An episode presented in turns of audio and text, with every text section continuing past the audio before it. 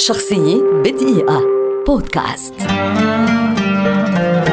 مايكل جاكسون مغني ممثل ملحن راقص مخرج وكاتب أغاني أمريكي ولد عام 1958 لقب بملك البوب. وصنف كأكثر فنان موسيقي شهرة وشعبية ومبيعا للأسطوانات في العالم بحجم مبيعات يقدر بأكثر من 350 مليون تسجيل في جميع أنحاء المعمورة. كما اعتبر أهم وأقوى نجم تأثيرا في مجال الموسيقى على مر التاريخ وهو أول شخصية على الإطلاق تدخل موسوعة جينيس للأرقام القياسية 21 مرة.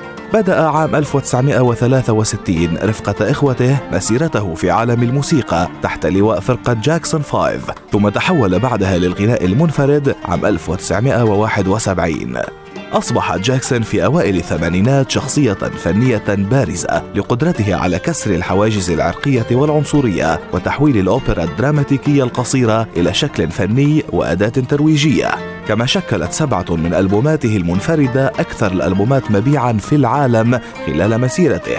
ويشكل ألبوم ثريلر الشهير أكثر الألبومات مبيعا في التاريخ بنسب مبيعات قدرت بأكثر من 65 مليون نسخة. ويعد مايكل جاكسون أحد الفنانين القلائل الذين قدموا مرتين في الصالة الفخرية للروك أند رول وقاعة مشاهير كتاب الأغاني وقاعة رقص المشاهير باعتباره الراقص الأول والوحيد من عالم موسيقى البوب والروك. وقد حصد مئات الجوائز والعديد من الألقاب.